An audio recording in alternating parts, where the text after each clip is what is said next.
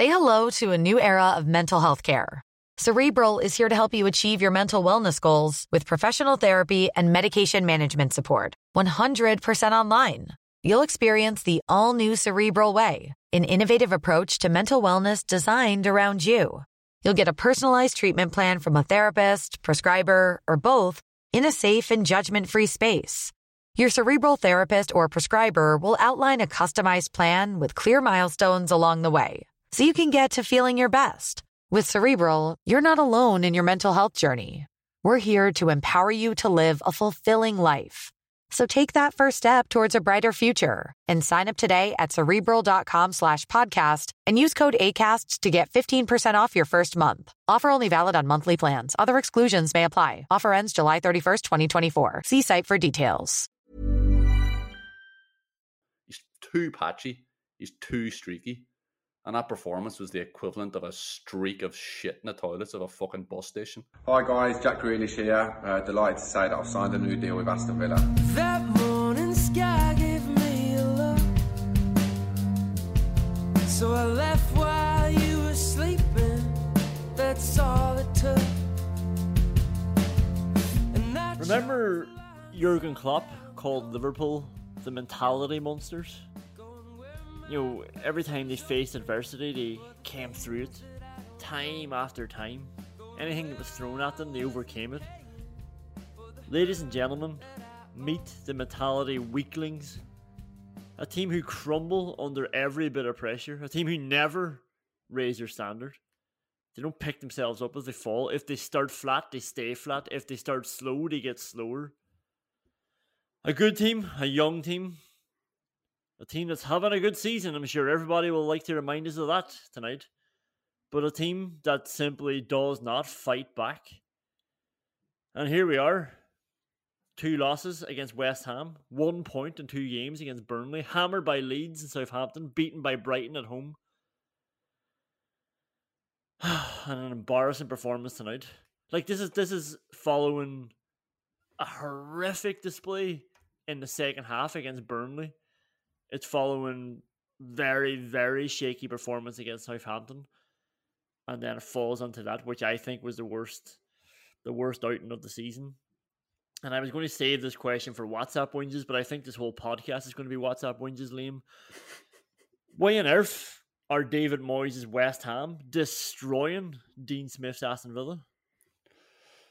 Oh, if your game plan is is reliant on confidence on the ball, passing quickly when the space presents itself, support runs, double movements, second runs, runs from deep, but the only runs your players have is tricking out of their pants, then you're fucked. that was dreadful. I've never seen a less effective, less cohesive performance. But also just the amount of technical errors from individual players was beyond belief. Like that was undoubtedly Aston Villa's worst, worst performance of the season. They were shambolic. Isn't it frightening? Like when a team scores a goal against Villa, or when a team's on top against Villa, even before they scored a goal, like how inevitable did that feel at halftime? Like, uh, like I said, Villa don't fight back. They, I haven't seen them yet play bad in the first half or play bad in 30 minutes and then raise it.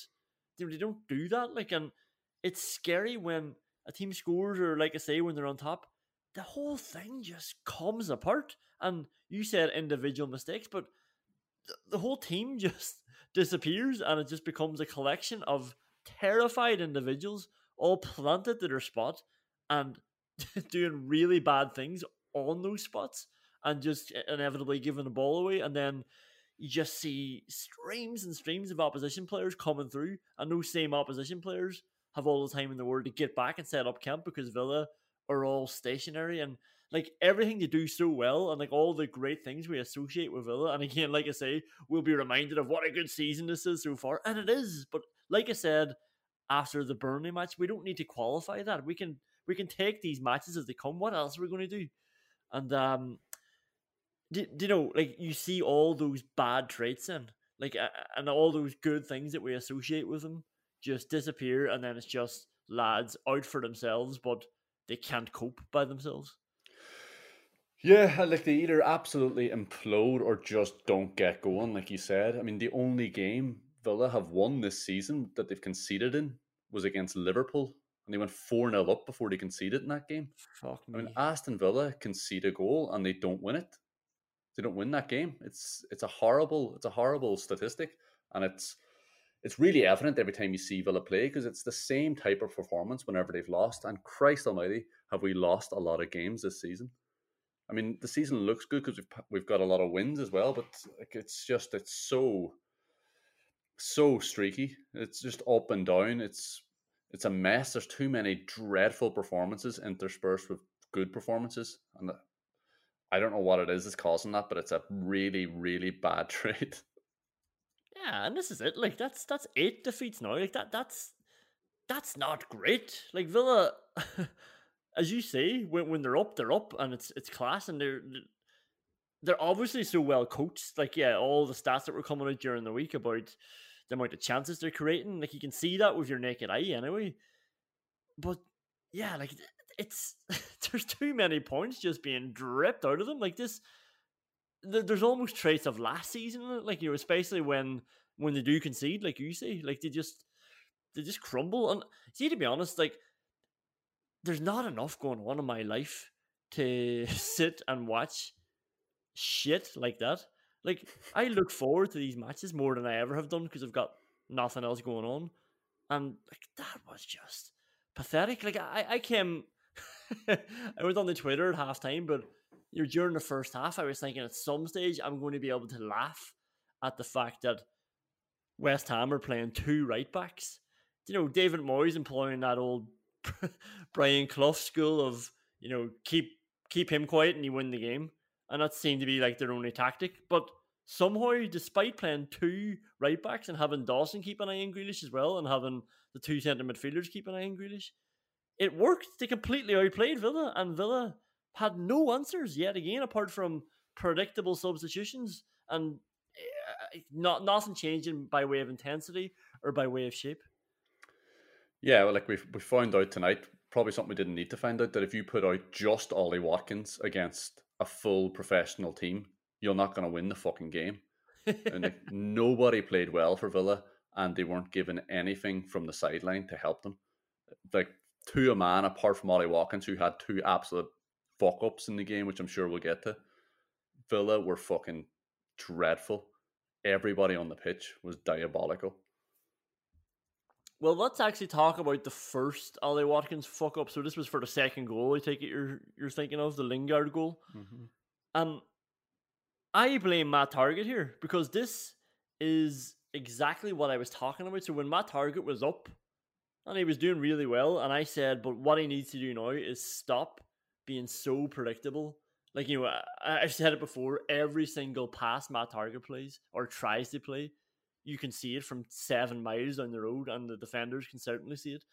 And suddenly, I was really surprised because he got the ball caught under his feet because he had nobody to roll it off to, and he he pulled it, he dragged it behind himself, and he rinsed a West Ham player and opened the whole thing up. And I thought, Jesus, twenty five meters out, Matt Targett is through. He's completely left somebody for dead. And instead of even touching it forward once, instead of having a look, instead of delaying it by a second or two, he just pokes it towards Watkins, who's who's marked by a player. The ball goes up into the air. West Ham go back down the the other side of the pitch and score. And I like it's so unnecessary. That was from a moment where Villa were on top and Matt Targett had the world at his feet. He could have done anything. Well, he had the ball at his feet, and that was the problem. He can't do anything. the Targett shouldn't have played the ball, but there's nothing particularly wrong with the pass. Watkins has to control it. It's just a terrible touch from Watkins, sloppy, bit of pressure from Dawson, and he just crumbles. And West Ham go up the, the pitch. Christ almighty, does Emi Martinez have to save it? And Yeah.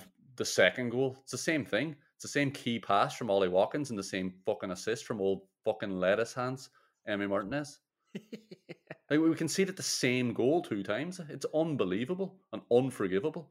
We we we made Jesse Lingard look like a fucking hero.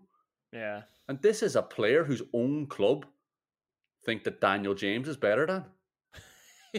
A player whose entire career is predicated on the fact that by the time he finally made his breakthrough, people thought he seemed to have an old head on young shoulders. When it was just an old head on old shoulders. He wasn't an 18 year old wonder kid. He was a 23 year old journeyman who had spent the last five years on tour of shite teams in the championship. He's a fucking man child. And the only attribute he has is decent movement. Yeah. And we just we just let him have that.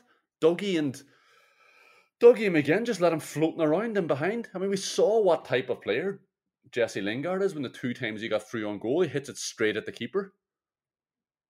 He didn't know. He couldn't have predicted that Emi Martinez was gonna was gonna have those two moments in his career. Like that was just Jesse Lingard is shite, and we made him look like fucking Ronaldo. That's that's that's that's how bad the performance was tonight. They were talking at the end of the game about Je- like you know Gareth Southgate's in the crowd. What a time for Jesse Lingard to put in a performance like that. Oh, how embarrassing is that? Yeah. Stop. I, I think I text you during the week saying if Jesse Lingard scores against Villa, I'm never watching football again. And to be honest, like I'm sort of there anyway, even without the Jesse Lingard scoring stat. But just the sight, the slow motion sight of his tongue sticking out as if, what else do you expect? I'm I'm jailings. This is what I do. Like, and uh, he thinks tonight that he. Well, why wouldn't he score two goals? We made him out to be a hero. Like, is yeah, so it's all our fault. The Soucek goal, you know, you might think mm, decent goal, all right, but again, that starts with a Villa attack. That starts with Barkley fucking around at the edge of the box, standing there doing his step overs. It's forced backwards. Now he doesn't lose the ball. Forced backwards until Villa eventually lose it because they're under pressure, and then they eventually concede from everybody camped in West Ham's half. Barkley standing over it to like poking it to Traore, who has to poke it back. Goes to Martinez, it goes long. West Ham come down and score, and No, Conor, yet again, West Ham don't fucking come down. They scored from a centre half, clearing the ball with his head. That makes it all the way through to Antonio. It's it's a nice bit of play from Antonio and Benrahma. Made a lot fucking easier because Ross off the shoulder Barkley let big Soucek come steaming through the middle. Imagine seeing that big bastard running through the middle of your defence and not doing anything about it. While we're on the subject of Barkley being a cunt, what sort of a performance was that? I thought it was slow, ponderous, clumsy, awkward, technically dreadful. Ross Barkley was absolutely dreadful tonight. And that, and that performance has been coming from him. Yeah, there's actually a question I want to ask about. I want to save it because there's obviously a lot to talk about in the category of you let Glenn Whedon take a 90th minute penalty award. There's a lot of managerial decisions I want to get to, so I'm going to save the Barkley conversation for then. Uh, quick one. I don't. I don't even want to be in any way positive. Watkins took his goal well, um, but I was just thinking like, why? Why do we not throw Grealish over to that side a bit more? You know, I know they, they did it for the last three minutes of the first half, but like Craig Dawson is decent. Like as much as he's limited, he's you know he does he does all the right things. He's strong. He gets in the way, and and himself and Vladimir Coufal, who Grealish and everybody else seem to make out to be the best right back of all time. Like they were on it. Grealish goes over to the right hand side, and suddenly Ogbonna is there to be rinsed, like just crying out to be spread on toast. And like you know, Watkins for the first time isn't even towing the line of being offside. He's actually about five meters behind as Grealish plays that ball. Watkins gets in behind, nice finish, and it was like, oh, why haven't we doing this the whole time? Grealish straight afterwards sets up sets up Watkins, and it's, actually Dawson who rescues Ogbonna, who's nowhere to be seen again. And it was like another piece of uh, inflexibility that, that Villa brought, like by just not, you know, like you know, like a bull trying to get out of a fence. You have to find the weak part of the fence, and it wasn't. It wasn't at West Ham's right hand side where they were playing two right backs and Craig Dawson. No, it wasn't. We, we really should have exposed the decision to play two right backs and just thrown Jack Grealish over to the right wing Yeah. or into the centre for the for the whole game. As soon as they played two right backs, just take Grealish off the left wing. That's what we should have done.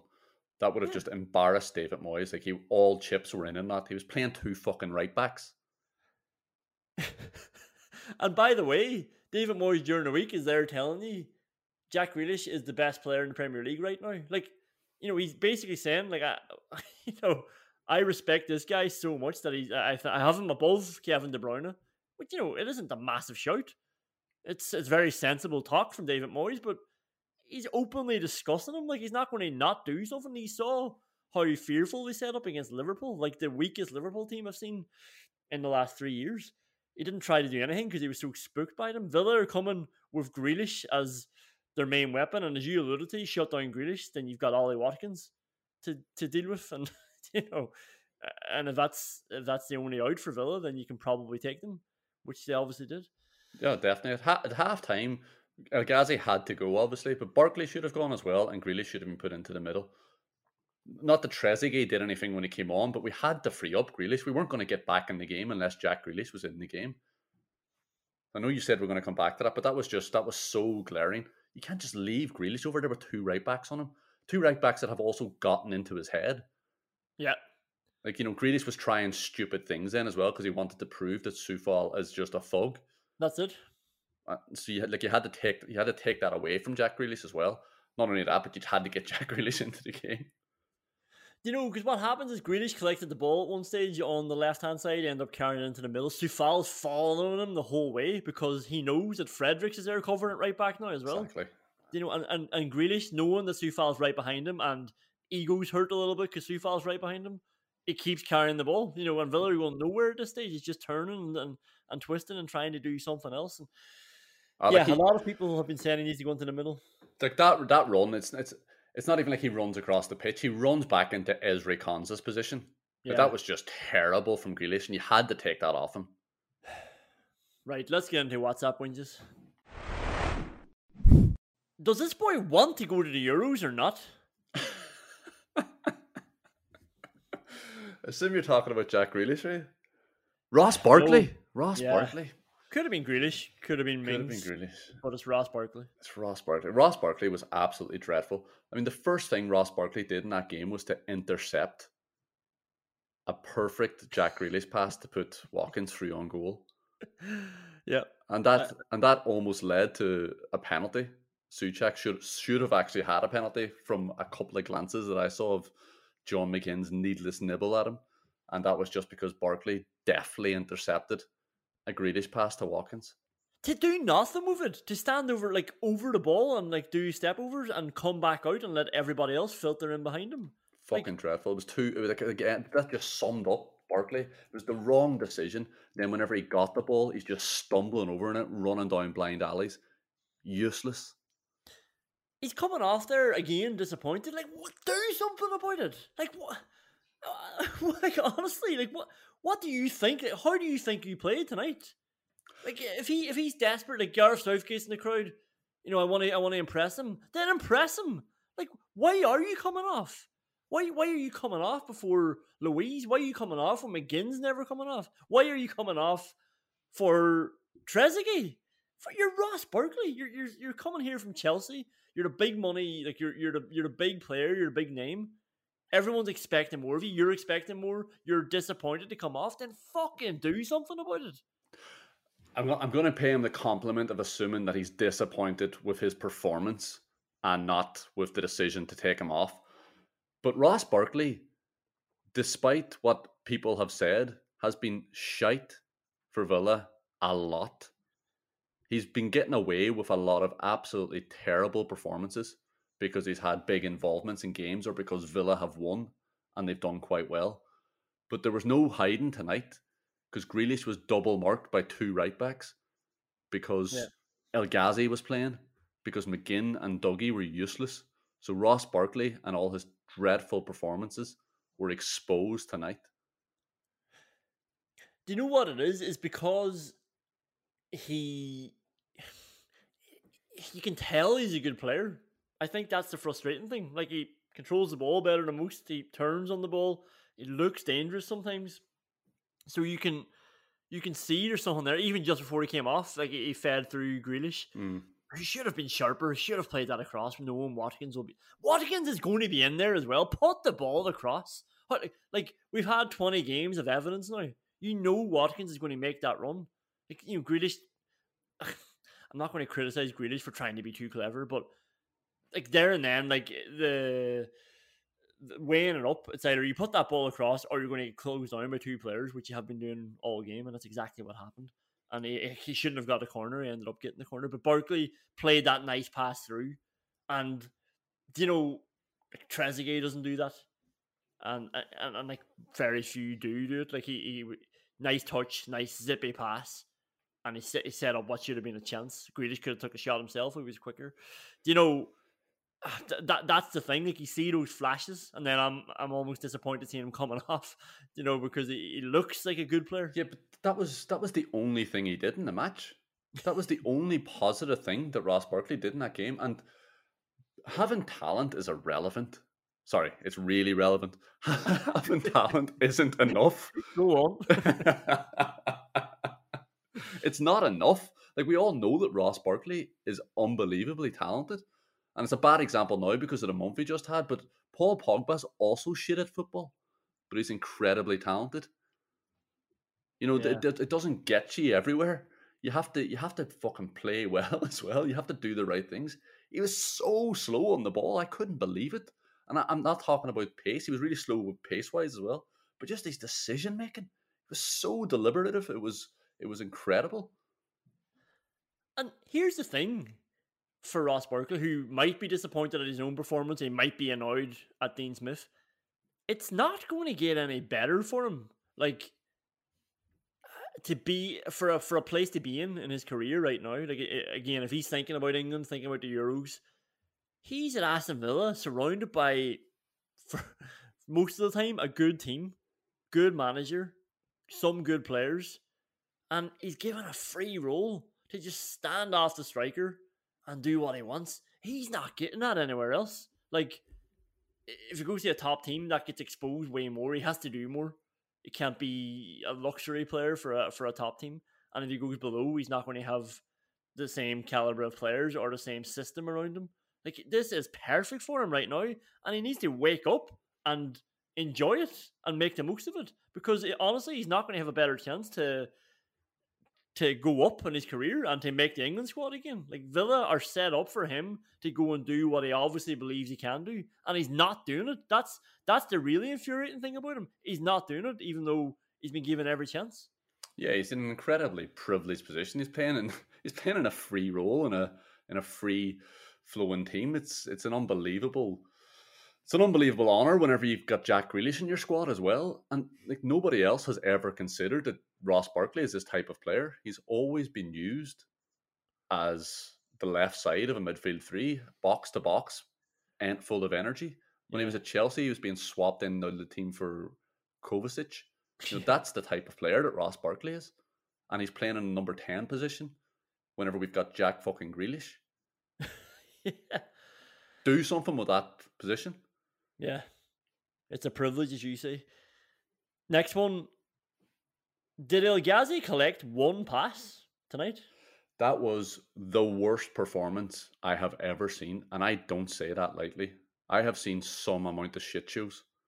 I mean, his first involvements were to run down a blind alley, to volley a throw in back over Cash's head, to play a through ball to Naylor Watkins or McGinn, and then to let a perfectly weighted pass bounce off him 10 yards to a West Ham player. And that was his entire performance. It was just shades of that, variations in those streams. He played he played a Traore clearance from his own box into his own box for fuck's sake. Yeah. I mean, you you and a few others were questioning him being dropped after the Villa COVID outbreak. A lot of others. Yeah, a lot of others. And like I said, among other things, El Ghazi is too prone to bad runs of form. He had a bit of crack in December and he was due a bad run. He's too patchy. He's too streaky. And that performance was the equivalent of a streak of shit in the toilets of a fucking bus station. there were there were two passes that Cash played him on the deck as well, to the outside of him. Couldn't have been better.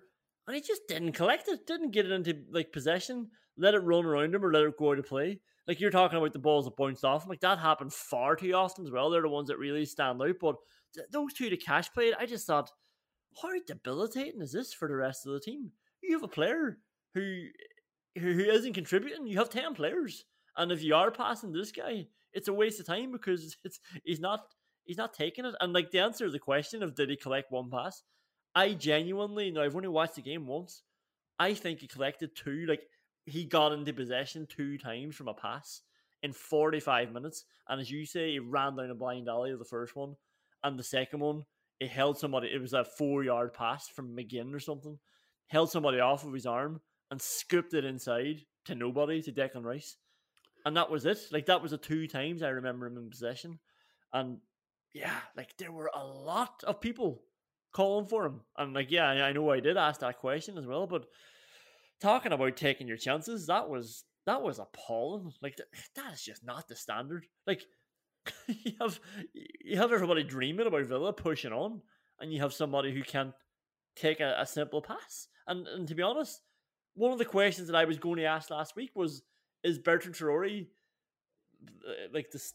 Is Bertrand Traore in possession of the best first touch in the world? And when you see El Ghazi coming on then with his first touch, it's night and day. And actually, it makes you think, what the fuck was anybody thinking? Everybody just likes what's new, and because Traore was in the team and El Ghazi was off the team, it was like get get, get a fresh face in, and like there you go, like there's the fruits of our labor.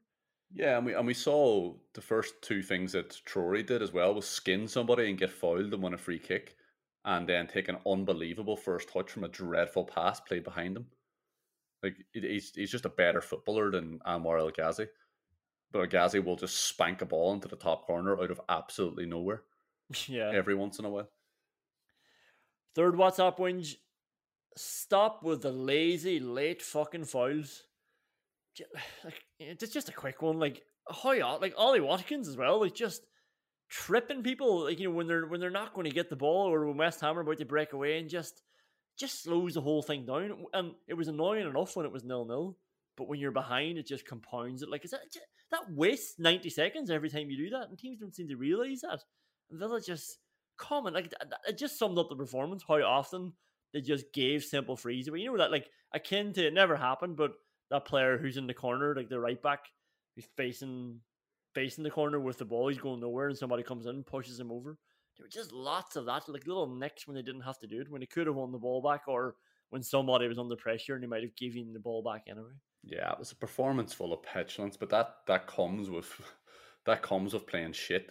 If you, if if you're not on it, then you you start kicking out. That's just what happens, particularly with professional footballers, because they're so naturally enough they've got they got so much ego because they're absolutely brilliant at football. So whenever they're playing shit, it really gets them, and they start doing really stupid, counterproductive things like tripping Coufal as he runs up the pitch. He's not going to do anything. It's all right. The only player in front of him is another right back. Don't worry about it. Two goals in three games for Conor Hourihane. oh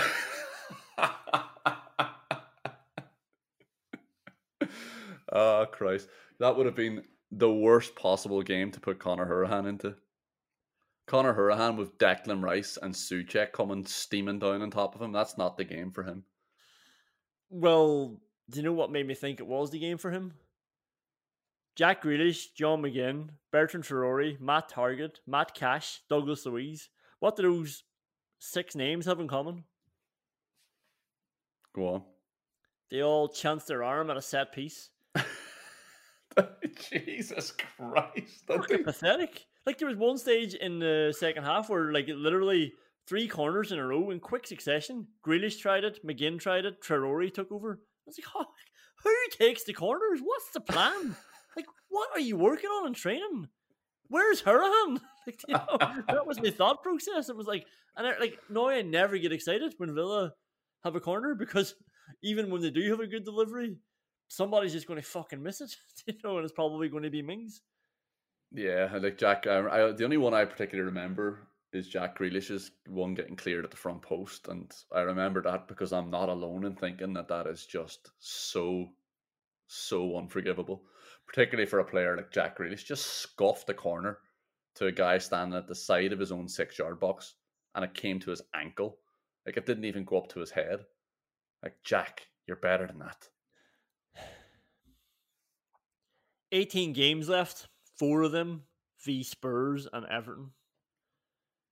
You know, you don't have your fucking Burnley three points in there now, which we wouldn't have gotten three points.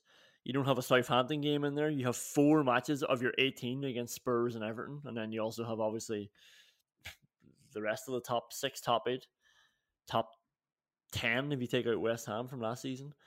It's a tough run for Villa. Like, and you know, based on tonight, based on the Southampton game, based on the collapse against Burnley. Uh, doesn't bode well. Well, the other way to think about that is that we've gotten one point from four games against Burnley and West Ham. So it's good that they're out of the way. Villa are better against the big teams. It's the the games Villa have lost this season have just been horrible. West Ham, two we lost twice to West Ham. Yeah. Burnley, Brighton, Leeds, Southampton. I wouldn't be. T- I wouldn't be too concerned about having the big games in there. Well, just on that, and it's the last whinge. Is Jack Grealish winding me up with his Europe talk? like this, the table's still such a mess. Like it's still so tight in there, even with even with losing that game tonight. I mean, we've still got two games in hand on West Ham to go ahead of them in goal difference. You know, it's it's like I'm West Ham or fifth. I don't think he is. I mean, Jack Jack Grealish was fucking winding me up with his attempted back heels during that game. yeah, well, we've got some awards to hand out, and we'll get to that after this.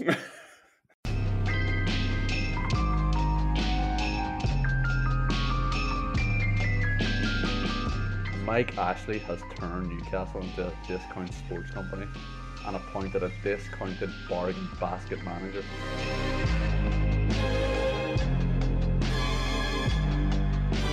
Glenn Roeder, Kenny Dalglish, Sam Allardyce, and Steve Bruce. what a fucking parade of cavemen. Like that is the only reason Andy Carroll is a professional footballer.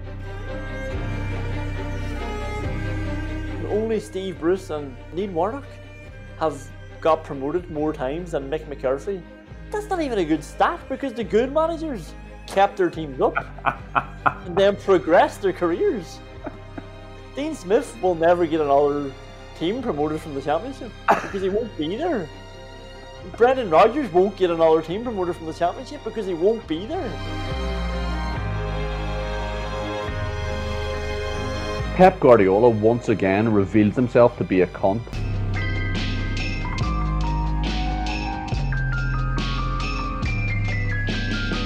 Do me a fucking favour, as if Jack Grealish needs to go play under Ole Gunnar Solskjaer to progress his career. that is absolutely a step backwards. Put this on record. United won't be within 10 points of the title. I, I genuinely believe that, and I'm not even trying to exaggerate, it's not hyperbole. Three, four games of, of bad run, United are out of the title race. Like that, and that will happen to them. That will definitely happen. What gets Sean Dyche out of bed in the morning? like, how does he do it? Imagine how exciting a job that would be. Imagine coming home and saying to your partner, I got a new job! I'm a football manager! And then going out and doing that with it? What a waste of time!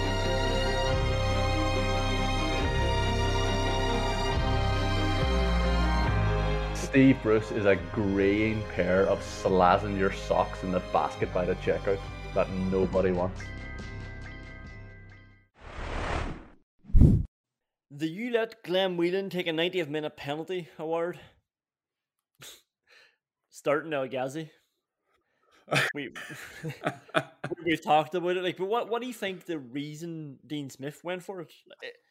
I was trying to figure it out. Is it because, and I actually genuinely I thought this before the match because I was surprised when I saw Ferrari wasn't playing. Ferrari has been playing well. Is it because El Ghazi gives you no impact from the bench, whereas Ferrari does? Like you, you can trust that Ferrari might give you an injection of something coming off the bench, whereas El Ghazi is just a bit of a wasted sub. No, I don't think that's a reason to start someone. It just hamstrings the team when you start them, and like I say, you're playing with 10 players in, so you're already handicapped. But is that the reason? To get like, you know, hopefully El Ghazi can spank one in and then we've got a better player to bring on?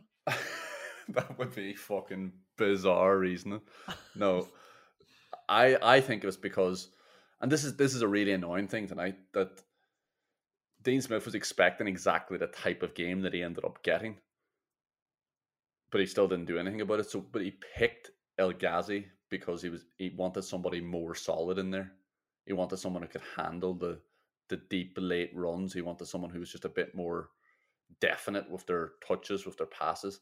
And Dean Smith can't legislate, but maybe he can. Like maybe he like he has to know his players better than this. Like he has to know that El Ghazi is is prone to these type of performances. But it but it still is. I do still feel a bit sorry for him because you cannot legislate for a performance like that. Yeah. eh, On one hand, I'm like, right, uh, yes, you've been given your chance, go do it. On the other hand, I'm sort of like, well, hasn't played anything. you know, like he's played about five minutes here and there because of the nature of Villa subs. It's like, is this is this a is this a product of Villa not rotating their squad or not using subs more often? So you're, you then when you're trying to change your team, you're bringing on somebody who's literally played nothing or basically played nothing. Yeah, well, like uh, that's and that's another thing. We also don't know how badly Villa were affected by the COVID outbreak, and then having to go straight back into a run of Saturday, Wednesday, Saturday, Wednesday, Saturday, Wednesday games. So it's not like Traore played most of the. Did he play? Did he come off in the last game? I can't remember, but he definitely he definitely didn't come off in his seventy five minute mark either. So you know he was he was probably a bit more tired than he's used to as well. I think I, I don't know what conditioning Traore was in. I, I suspect that the decision was based on the fact that he trusts El Ghazi to be a bit more solid. But Christ Almighty, did El Ghazi not repay that trust? Yeah, he didn't come off in the Southampton game. I remember they made the one sub in the Canberra for Barkley. That's right. And that was it. You know, because when they were ahead, they didn't do anything. Sat and, and watched the game unfold, and then eventually, with three minutes left, brought on the Canberra. The, well, the second, I suppose, nominee for this award, who do Aston Villa think they are? Not dipping into the transfer market in January when when they've got the ability to do it when other teams don't, and they've got a massive need to do it as well. Like honestly, what what a terrible, terrible. We've we've been talking about this all season. We, we every time we've been praising Aston Villa for doing well, it was always with the caveat that the squad isn't good enough. Almost like this can't keep going. And like here we are now. Like why why would it keep going? You've been playing twelve players the whole season, and and and even like you know it's not it's not twelve great players that you can like. That's fine. I hope they all stay fit you know, it's a it's a few it's a few great players, some good players, and then some questionable ones. And and Villa decided to not buy anybody. One one midfielder replaced Hourihane going out. Yeah, and I'm not, and I'm not sure what sort of position the board think they are with financial fair play. I'm sure they could get around it. It doesn't seem very difficult if Man City or anything to go by. Um, but it's obviously a tough market as well because people can't buy people. They're also not buying. They're also not selling people. Yeah, I, I am surprised that they had that they didn't go for another forward. Tough to convince the board, maybe. I mean, on the back of a month for El Ghazi has scored five goals in six games, and during that month you've just picked Traore instead of him as well. You know that makes your squad look a lot better. The board have been really, really, really good this year. And they Mm. spent a lot of money. There's 28 million on Watkins, 14 on Sanson, 14 on, or sorry, 14 on cash, 18 on Traore. You know, they got Barkley on loan. That's a, that's a lot of money. yeah. Like, they can't just they can't just keep doing that. Well, here's one that the board will probably throw back at the management team. Does Dean Smith think Villa are good at playing out from the back? Tell you what, the fucking players don't seem to think so anyway. Because every time Mings and Konsa get it, they're just hitting it long. That's it. Like, so I, don't- I don't mean obviously Villa are good at building. They're Villa are a good team, but this, you know, Martinez going short to his centre halves is the eh, honestly, it's the most ridiculous thing. Like, it, it never once. You know when you see those clips every so often. The one from Sevilla was going around there last week. Unbelievable carry on, like under so much pressure, keeping the ball you know, almost to a point where you'd be like, ah, lads, this is stupid, but they end up scoring a goal out of it. You know, I think it ended up being 20 odd passes, but the, the way they kept the ball around the back was unbelievable and so tight. Villa, like you say, Martinez rolls it to Konsa or Mings. Mings plays it to Konsa. And then Konsa plays it back to Mings, and then Mings just boots it because he's in a worse position. Or Konsa plays it back to Martinez. Villa go deeper. Mings gets rolled the ball. To, because obviously Martinez is told because Martinez can kick it long. Like this is what I don't understand. They keep trying to play it out from the back, and Mings keeps booting it upfield. And not only that, they're booting it upfield in a worse position then because it's all stretched. Like your centre halves are now like Mings is basically on the byline because he's under pressure. Konsa is in his own box. Barkley has dropped deep because he's thinking maybe I should go looking for the ball here. So it gets booted along to Watkins, who like even if he gets it, and sometimes he does, and he wins a free, but he's it, has nothing to do really. And rather than actually, if you are going to do that, like what you do is push your whole team up, make the pitch smaller, and get it around it, get in amongst it. but like honestly, if you're going to go long, then that's that's the basic principle. But like Villa are just Uh, I've never, I haven't seen them work it out from the back with that short goal kick, and they try it every single time. Yeah, and there's a lot of times as well where it just ends up on Martinez because Mings has been closed down on his own corner flag, whereas back at Martinez, and then he's trying to dink one out to the to fullback yeah. under severe pressure, and he just ends up hitting it out of play as well. Because Martinez trusts his left foot a lot more than his left-footed ability would would make you think that he should. I mean, he's 27 now. He must know that his left foot isn't any good but he keeps trying to use it. The amount of times I've seen him just give the thumbs up to Targett saying sorry. It's yeah. like stop doing it. You can't. But it is definitely it is definitely something that Villa have to work on, and it's something they should have been a lot better at tonight because you can't go long against West Ham. I mean, Ogbonna and Dawson are brilliant in the air, and then they've got the two, they've got two centre halves in midfield as well. last nominee for the ULEC Glen didn't take a 90th minute penalty award. And you're not going to like this. And I don't know exactly where I stand on it, but I definitely had the thought taking Ross Barkley off. Ah, oh, fuck off. Ross Barkley was apt. Like I, am I'm, I'm telling you, Ross Barkley was so shit tonight that I was surprised he came back out. I thought him and El Ghazi should have just gone home at half time because they didn't bother turning up anyway.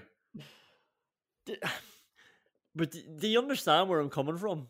Like like I say, you can tell he's a good player. He looks dangerous. He set that Grealish chance up just before he went off. And on top of that, like you're bringing on Trezeguet, and you just know he's not going to. Like, you know he's not going to do anything. Like when it comes down to it, it's like, would I rather have Trezeguet or or even this Barkley on the pitch? But what? But sorry, I would rather have Barkley. But why would you? Why did you want that Barkley on the pitch? He was fucking terrible, Conan. He gave the ball constantly. He didn't follow Soucek into the box. Not only did he not, not only was he not aware of him, he also then saw him and did fuck all about it. His but touch was all over the place. The ball was bouncing off him. He was running down blind alleys. He was dreadful. He was he taking far too long the ball. He was on the ball for about half an hour tonight. And he did fuck all with it. but he like he did fuck all against Leicester as well, and he spanked that one in you know, Trezeguet doesn't score a goal like that. Like that's probably what I'm thinking about. You know, you can sometimes. Well, I, just, I, I kind of I don't know why I sound like your dad sometimes. You know, where I'm just like I want to see a bit of passion, but I want I want to see somebody grab Ross Barkley. Like I want to see Smith or John Terry just say, "What the fuck are you doing? Do something, or you're coming off." But they did do that. They said, "What the fuck are you doing?" and took him off. yeah, but like I want to give him a shot in the arm, like because again, like the ceiling is just so much higher with Barkley than it is with Trezeguet. When honestly, when I saw Trezeguet coming on, and if you're being honest as well, like the game was gone. Then I was like, oh, all right, you know, why not throw him on? We can all understand why Barkley's coming off, but it's just like. but Conan, like that reaction says it all. Like if you if you want to give Ross Bar- Barkley a shot in the arm, what better shot in the arm than to say, I'm bringing on Trezeguet for you. you should be ashamed of yourself. Yeah. So what do you have? Um, I've got starting El Ghazi, no signings. Dean Smith thinking Villa are good playing out from the back, or taking Ross Barkley off. I think it's playing out from the back. I think it's playing out from the back. I think the rest of them are all are all more explainable. I mean, Villa have been trying to play with the ball the whole time under Dean Smith. It's just inexcusable that they keep finding themselves in situations of baller with Tyrone Mings just putting the ball up the field. In, fa- and in fairness to to Konsa and Mings, like well, obviously we're not we're not blaming them for this. th- this is what happens with the rest of the team. Then you know when Villa are going bad, like nobody shows. Like it's it's it's unbelievable how stationary everybody becomes, and there are just no options. Like Grealish is rightly pissed off because he's standing there waiting for some movement around him. Nobody moves, so then it's easier for Grealish to start running around the pitch like he does. And like that happens every time when Cons and Mings have the ball because I think you mentioned this before about how obviously Villa are are being told to work out from the back, play football, but don't dick around. Like if you sense danger, get rid of it. Yeah. And I think that message is superseding everything else. Like so when Konsa and Mings have it, you know, Targett and Cash you're just like, oh, you know, I, I don't want to get myself into unnecessary bother here. I'm Yeah. worried. Like, I'm already being told to just fight for myself on this flank. You know, um, so I'd, I'd rather just kick the ball down the pitch. I don't. I, yeah, I don't think we found the balance of playing out from the back and just not dicking around and getting rid of it. It we we're definitely we're definitely putting it long too often. But it and I don't think that it's Konsa or Mings' fault a lot of the times because even the players who are moving and it's typically Grealish and Dougie, they're no help. They're coming into positions where they're absolutely no help. Grealish, you don't need Grealish running in to beside Matt Targett. Pointless. Mings isn't going to pass to you there because he didn't pass to Targett there. Dougie just drops in next to the other centre half that doesn't have the ball. Pointless. So like the, the patterns that they're trying to build out from the back with aren't working. The Ronnie Rosenthal Award. Ollie Watkins from the cash cross. Like, that's a free header. He's got an angle. So he, he- and he's on the back post as well with a nice angle. The ball's coming across the keeper who has to turn and see Watkins six and a half yards out. Free header. All the time in the world to get up over it. All the time in the world to pick a spot. I love Ollie Watkins. He has to score that. Like again, we were talking about his one on one in the last game. Like it has it has to be putting a header like that away. It's just such a nice cross. The defender's nowhere to be found. It's nil nil at this stage. Put the fucking header away. Yeah, he was disappointed himself. Those, Of course he was. yeah, and he has a good connection with it. He's a bit of an arch in his back, but yeah, no, he's a centre forward. He has to he has to put that on target at the very least. But let's not kid ourselves. We all know what's going to win this. Let's go. What's up next? well, Barkley on the half volley from Targett's free. Ross, Ross Barkley dragging a left-footed volley from a free kick. What was that? Again, that just showed how ponderous he was as well. Took so long for him to do it. The defender was right at his foot as he hits it, and then he hits it so badly. It's a volley. I know it's your bad foot, but if you can't connect with a volley with a bit of conviction, then get off the fucking pitch. And, this is where I wrote the does he want to make the Euros or not? So like that says something about the rest of his performance. It got worse and worse. Like you know, he, he ended up we could have written that down about what he was doing then in the second half. But just just with that, I was like, score scored a goal. Like there it is, bouncing up for you. It's come through. All the defenders are turning around to see it up for a half volley. Put the thing away. Like, like there you go. Like, like the England managers in the stand, you scored a good goal against Southampton put that away. Put Villa 1 0 up. Again, if you go 1 0 up against Southampton, it's party time. Or against West Ham. And, like, again, most importantly, Villa need to go 1 0 up, as we've discovered, because once they concede, they lose the match. Yeah, like, and yeah, put it away. Definitely should have, but at least hit the ball. Like that was just that was an ex- an excuse, an apology for a shot. Well, on that, and this one obviously isn't as big of a sitter, but I, I, I was just as pissed off at it and as disappointed in the man. Douglas Luiz's connection Oh towards the end. Christ Almighty! I, I'd nearly want like I think that was worse, uh, a worse connection. I nearly want this to win the award because it, it, annoyed me that much. Grealish has done lovely piece of improvisa- vi- improvisation and flicked it out to you, and I you said an apology like that. You know, I wouldn't even accept that apology for, for a like that. yeah, that, I think that uh, if it, this wasn't the Ronnie Rosenthal award, I'm sure we can find some sort of an award to give him, but I don't think that's the place for this because it wasn't a sitter, but it was absolutely terrible. Yeah, maybe in the Peter Enckelman What the Fuck Award, which is coming up next. But I've got one more nominee for the Rosenthal Award. Grealish's touch from Barkley's pass. I know Barkley's drilled it at you, but so what? Start your feet out, control the ball, score the goal. Again, just scored a goal. And again, it was nil nil. You know, Barkley has drilled it across on his left foot. Grealish is in the box on the left hand side of it. If he touches that, he can do whatever he wants it. Maybe Barkley's pass should be better. I think it's taken taken Grealish by surprise, but come Yeah. on. His touch went out for a, a goal. It was a Keinan Davis touch. It went out for a goal kick. It was terrible. It was a yeah. Ross Barkley drills it at him, but he also takes far too long to play it in the first place, and it's it is bad from Jack Grealish. But the pass is just dreadful. It's, it's up, but it's, like it's knee high. Like it's a, it's a really awkward one to control. You're just asking for trouble. Like what are you doing drilling that pass? You should have just played it in time so you didn't have to. But Grealish was really bad in the first thirty minutes. You know, he had two pathetic attempted back heels. He was getting annoyed at Jesse Lingard running around in circles. He was. Like you're better than that, Jack. Just, just you know, let him have it. He's going nowhere. You don't have to foul him. Who cares? Yeah, why does Jack Grealish know who Jesse Lingard is? Like, never mind, I care about him. Why do you like? like you just don't get involved in that shit. It's Jesse Lingard. You're Jack Grealish. Just Yeah. go and win the match. Bar- Barkley wins this, yeah. Oh, without a doubt.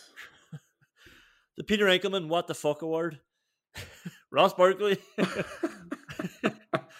Ross Barkley intercepted intercepting Grealish's pass for Watkins. You already mentioned that, and like it's, you were right because I had beside this. It ends up with uh, Soucek's penalty shout. Very lucky. Like I, I just hate. Do you know when you see something so mind numbing and so unnecessary that it it always invariably leads to a big chance at the other side, and that could just as easily have been a penalty. Dude, Um, what I thought was the most annoying thing about that was I saw it developing, and I thought that Barkley did too, and then he still did it. It was he was so indecisive. Like he let it go because he realized, and he's like, "Oh no, I better take it," and then he takes it, and then just kind of stands on the ball for a second. I wouldn't even like. I would be annoyed if he if he did something with it anyway. But he didn't try to do anything. Like if he was just intercepting that to spin around and have a shot himself. Yeah, Like the way I think I think Grealish was on. Remember, um, Watkins hit the post. Actually, lovely shot. Grealish was on for a little roll to his right Mm. foot on the outside because everybody had followed Watkins. But that's fine. Like you want your striker there taking a shot. He's got the angle himself. But um, it wasn't even anything similar to that. He didn't do anything. Matt Targett crossfield pass straight to Lingard, set up another chance. Lingard should have scored. Uh, like it, it- this- this was a John McGinn pass. That's a, that's a big insult for Matt Targett. He's on the corner of his own box. I don't know. Does he see Cash or or El Ghazi on the right wing, and he's just tried to ping it out and hit it straight to Lingard in the middle of the goals. Like it didn't Yeah. get anywhere near being pinged out. I mean Bertrand Traore didn't start the game, but his spirit lived on. Matt Targett and El Ghazi clearing the ball from their own box back into their box. Unbelievable. How is this a thing with Aston Villa players? How how is this a common trait? I don't know. Emi Martinez with two Lingard goals. Like this, talk about a Peter Enckelman. What the fuck award? There's two goalkeeper cock ups and Tyrone Mings being nutmegged twice in the one move. I- by a right back. Yeah. uh, like that. I- that's one of those ones. You know, when you're watching a Sunday league match and it's like, don't let him do that to you. Then Somebody has to come in and lift the player for trying to not make someone. Mings got nutmegged twice and didn't do anything to, to stop it happening the second time. And again, didn't do anything to stop West Ham progressing through the centre of the defence. Uh, yeah. You know, whenever you've just lost all hope though and you just begin to find things funny. Yeah. I I I, I burst out laughing at that. It was it was so bad. Ah, Martinez has to win this, doesn't he? Fucking lettuce hands has to win this. Like what a letdown. I am so glad that I brought that bastard back onto the Vyman meter last week. yeah. Well, nice segue. Because speaking of which, Sammy Martinez is going down again on the Vyman meter. And just a reminder, this guy had gone up in so many consecutive weeks that we took him off the meter because it wasn't worth putting him on it anymore.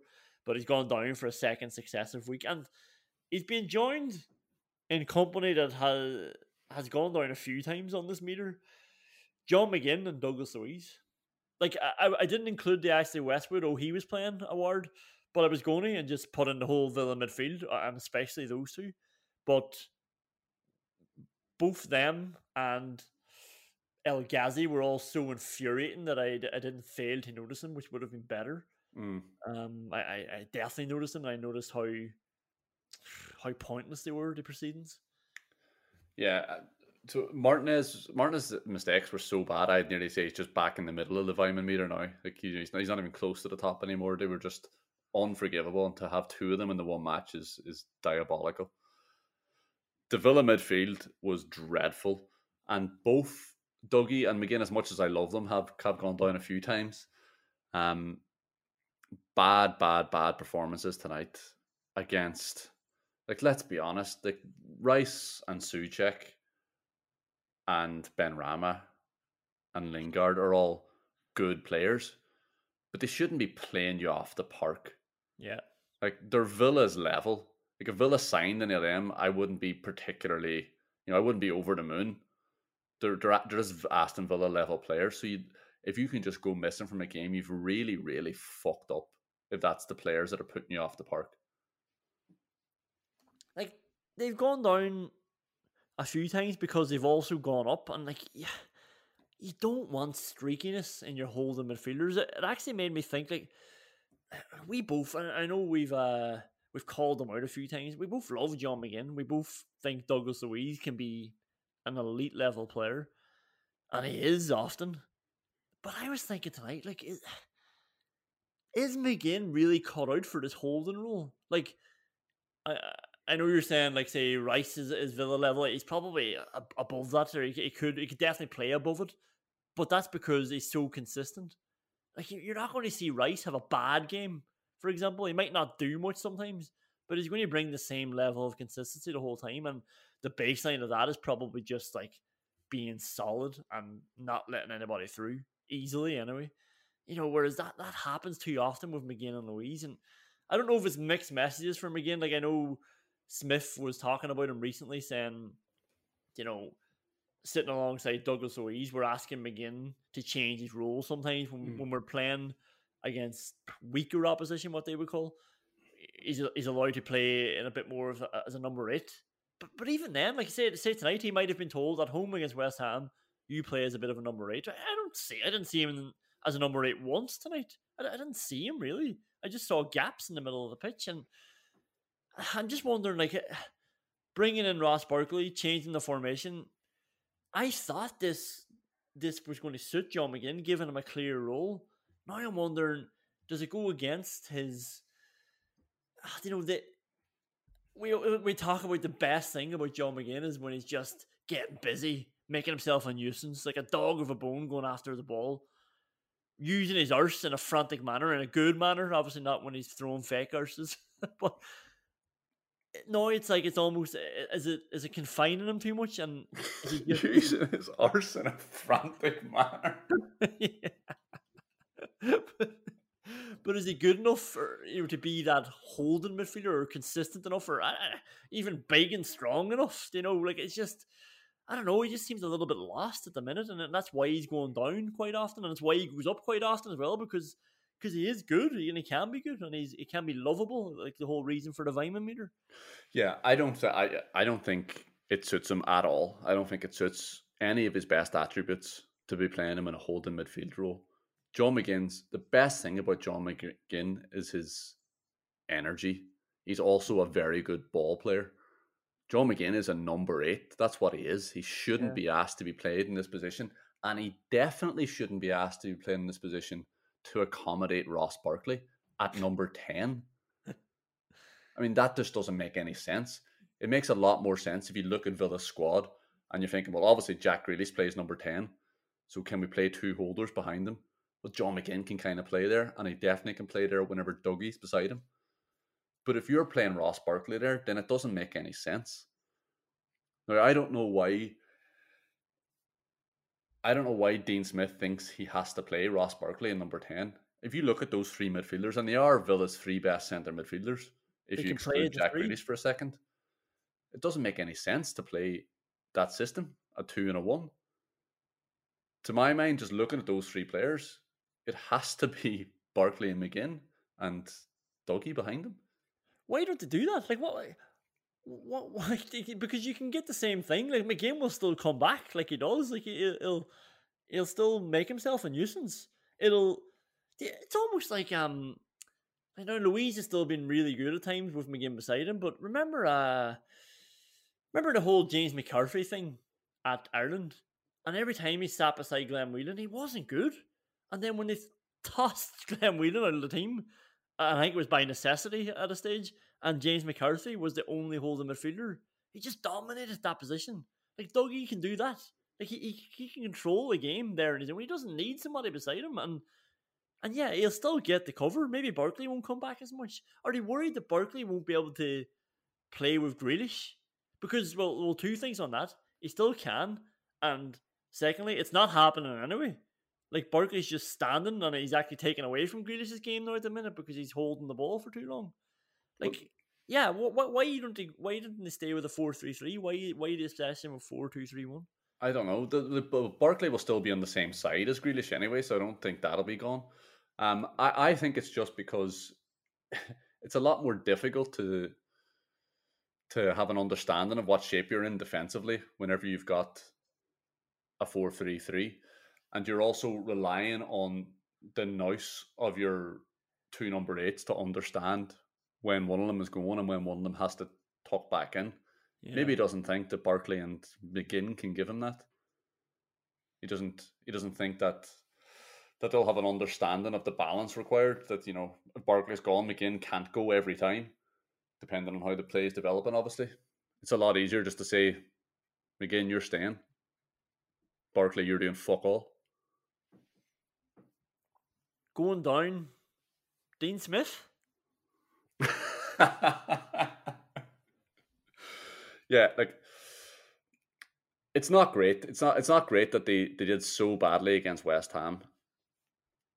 David Moyes is West Ham, and West Ham sacked Pellegrini midway through last season because they'd only won five games in nineteen, and they reappointed David Moyes because they weren't arse giving him a contract eighteen months beforehand when he was their manager. And then he boldly claimed at the time he's been brought in to win football matches. It's what I do, I think is actually what he said.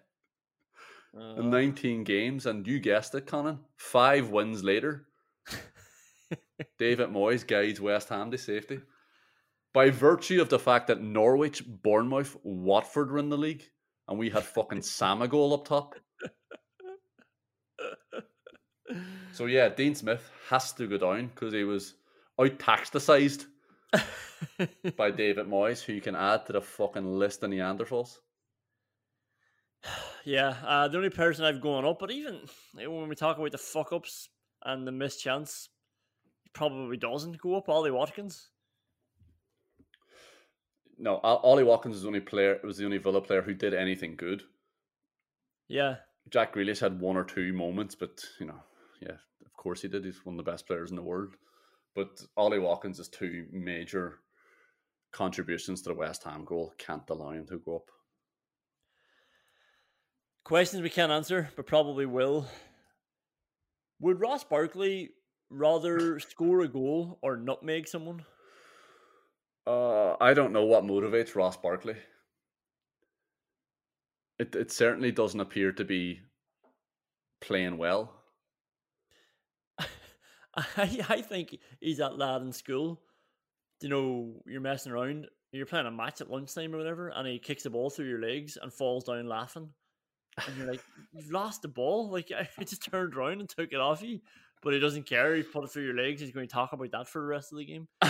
it's like he thinks that that's the game. Just put the ball through somebody's legs and laugh, embarrass someone. That's that's the match. Doesn't matter if you lose three one. Did you see the nutmeg I got there? Hey Jack, Jack, you see the nutmeg? Jack is meanwhile checking the Sky Sports updated chances created stats. the game is to win. It's to beat David Moyes' West Ham, not nutmeg someone, not create a chance. Well, that's no. You know what? Keep creating chances, Jack. What do you think? I I don't know. I, I, I don't I don't want to talk about Ross Barkley anymore. He's so infuriating yeah. tonight. Do you think he was so slow on the ball because he was constantly trying to manufacture a nutmeg opportunity?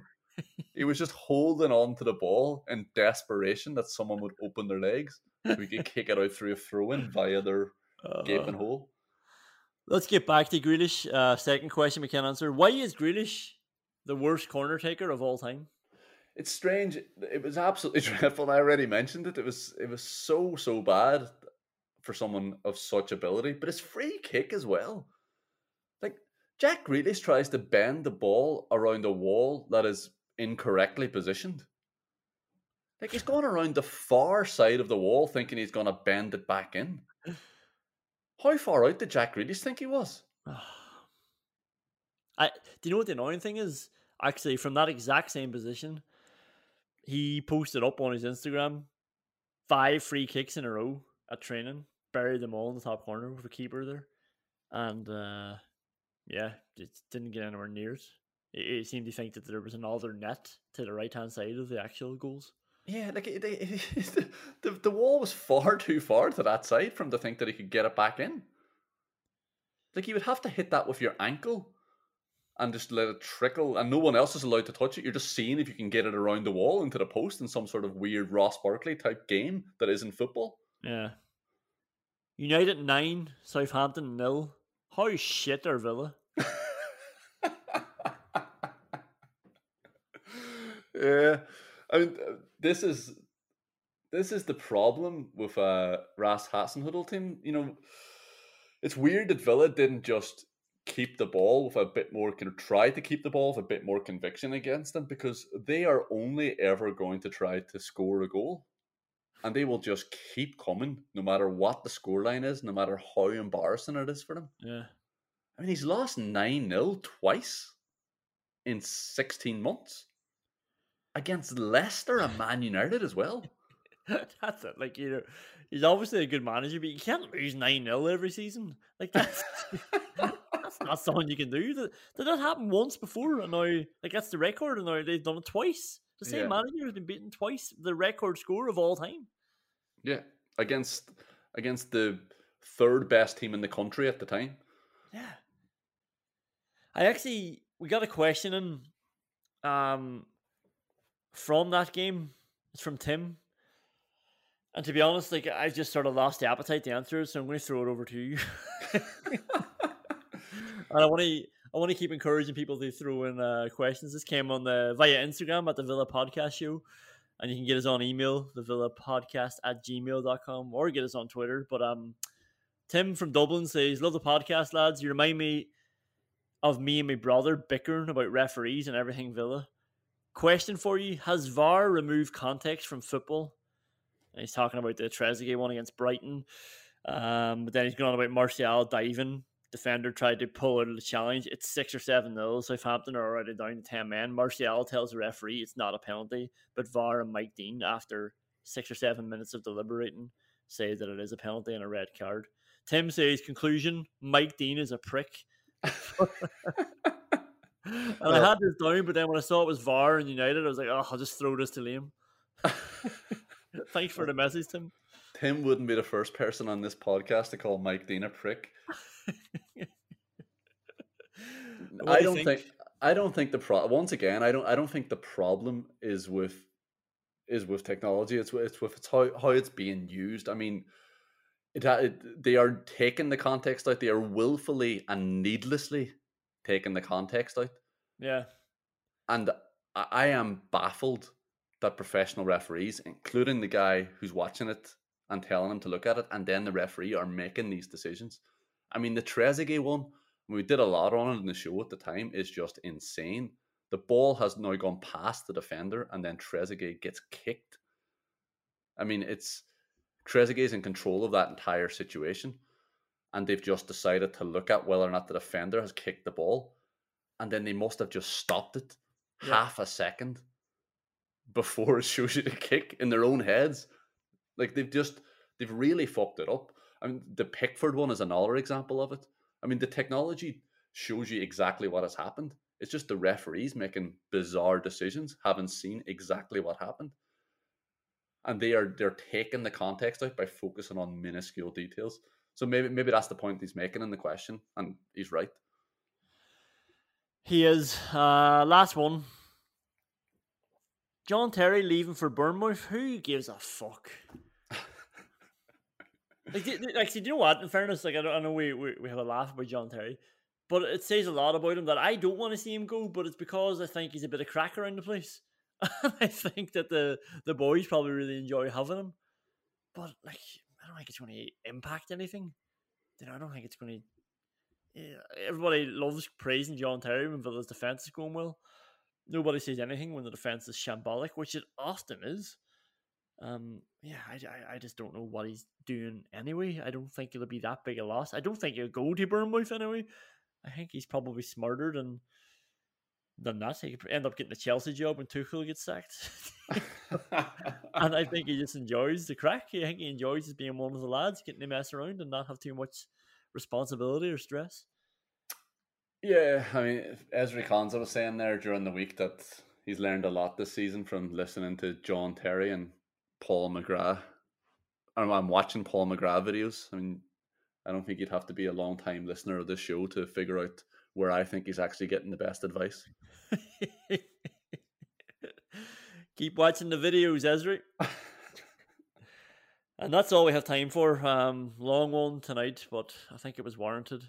Even though you texted me beforehand saying I'm not doing this fucking podcast.